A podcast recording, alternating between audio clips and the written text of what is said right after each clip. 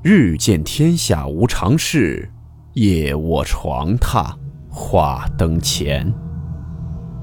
欢迎来到木鱼鬼话。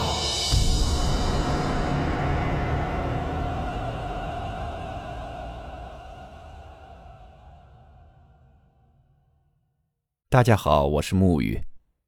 今天这个故事是取自于红尘山海的微信公众号。故事名称：猪肉上的手指印。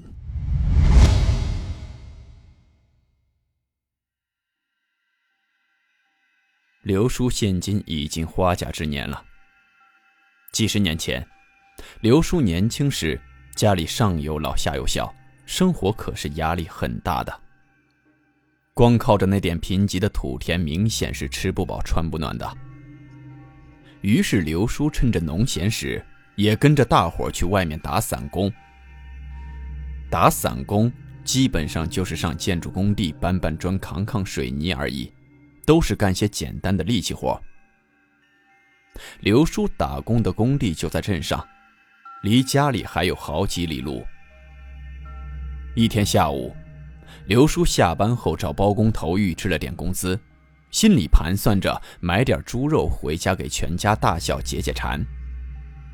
话说那年月物质生活远没有现在这么丰富，平时能吃上一顿肉也算是大餐了。刘叔顺便就在镇上的猪肉摊上买了一块肉。以前买啥东西是没有像现在买东西一样，商家会用塑料袋给装东西的。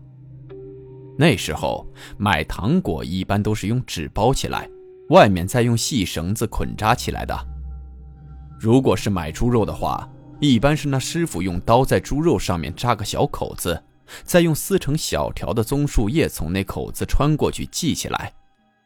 现在农村里要是过年杀了猪做腊肉的话，基本上都还是使用这个方法的，以便于把腊肉挂起来晾晒。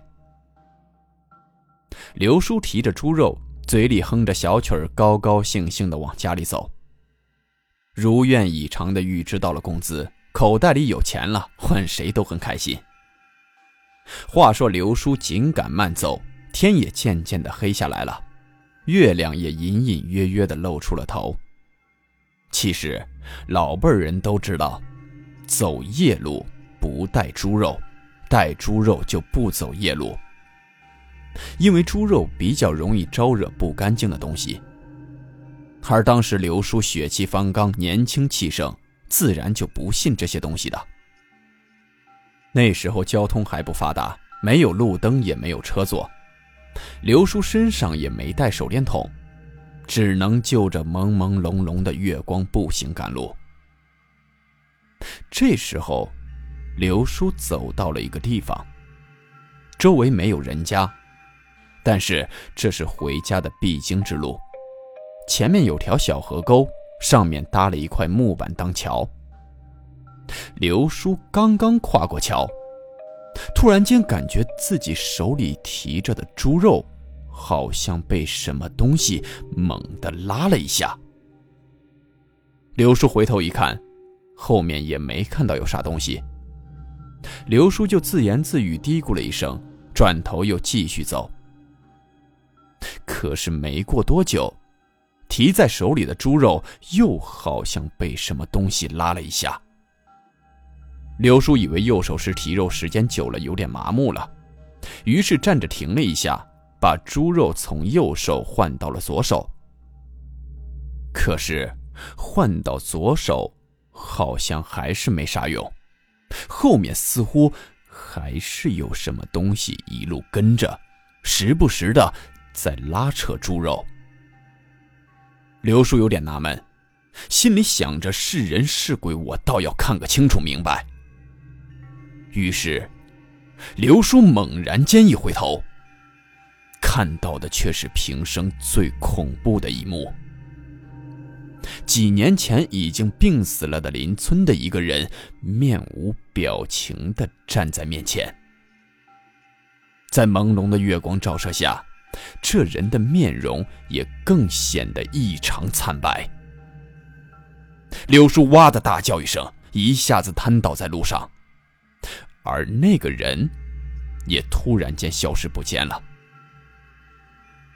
过了好一会儿，刘叔才哆哆嗦嗦地爬起来，拼命往家里跑。回到家里，刘叔喘着粗气，把自己刚才在路上碰到的诡异之事跟家里人说了一遍。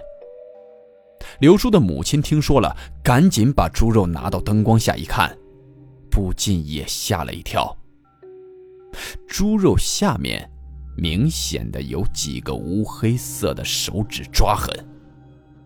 可是刘叔很清楚的记得，自己买这块猪肉是没有任何手指抓痕的。刘叔的母亲二话不说，直接把猪肉丢到了门外垃圾堆。虽然丢了很心痛，但谁也不敢吃了。刘叔也跟着病了一场，断断续续搞了半个月才好起来。后来听人说。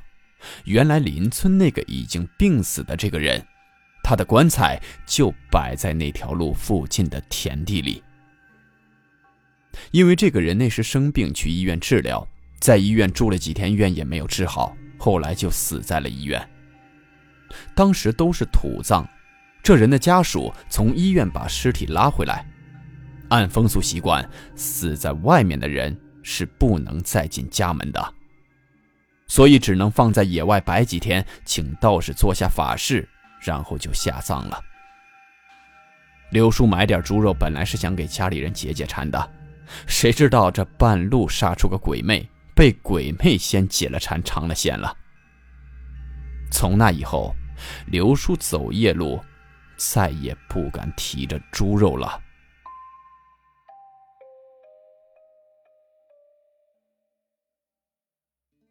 好了，故事结束了。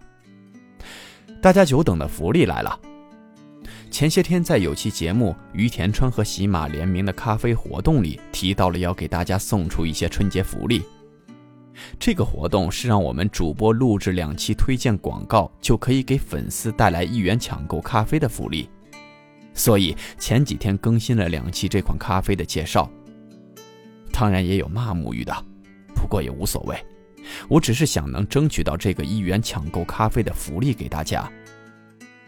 今天在这期节目就给大家送上了，因为活动设定一万到十万粉丝的主播是只能有三十份一元抢购咖啡的名额。沐雨的能力有限，虽然份数不多，但也是沐雨的一点心意。希望在这寒冷的冬天，在这春节即将来临之际，一杯咖啡，一段故事，能温暖您的生活。现在点击节目上方的链接小红车，就能抢购这价值三十九元的一元福利了。里面包含了五包挂耳咖啡和五个随行纸杯，数量有限，先到先得哦。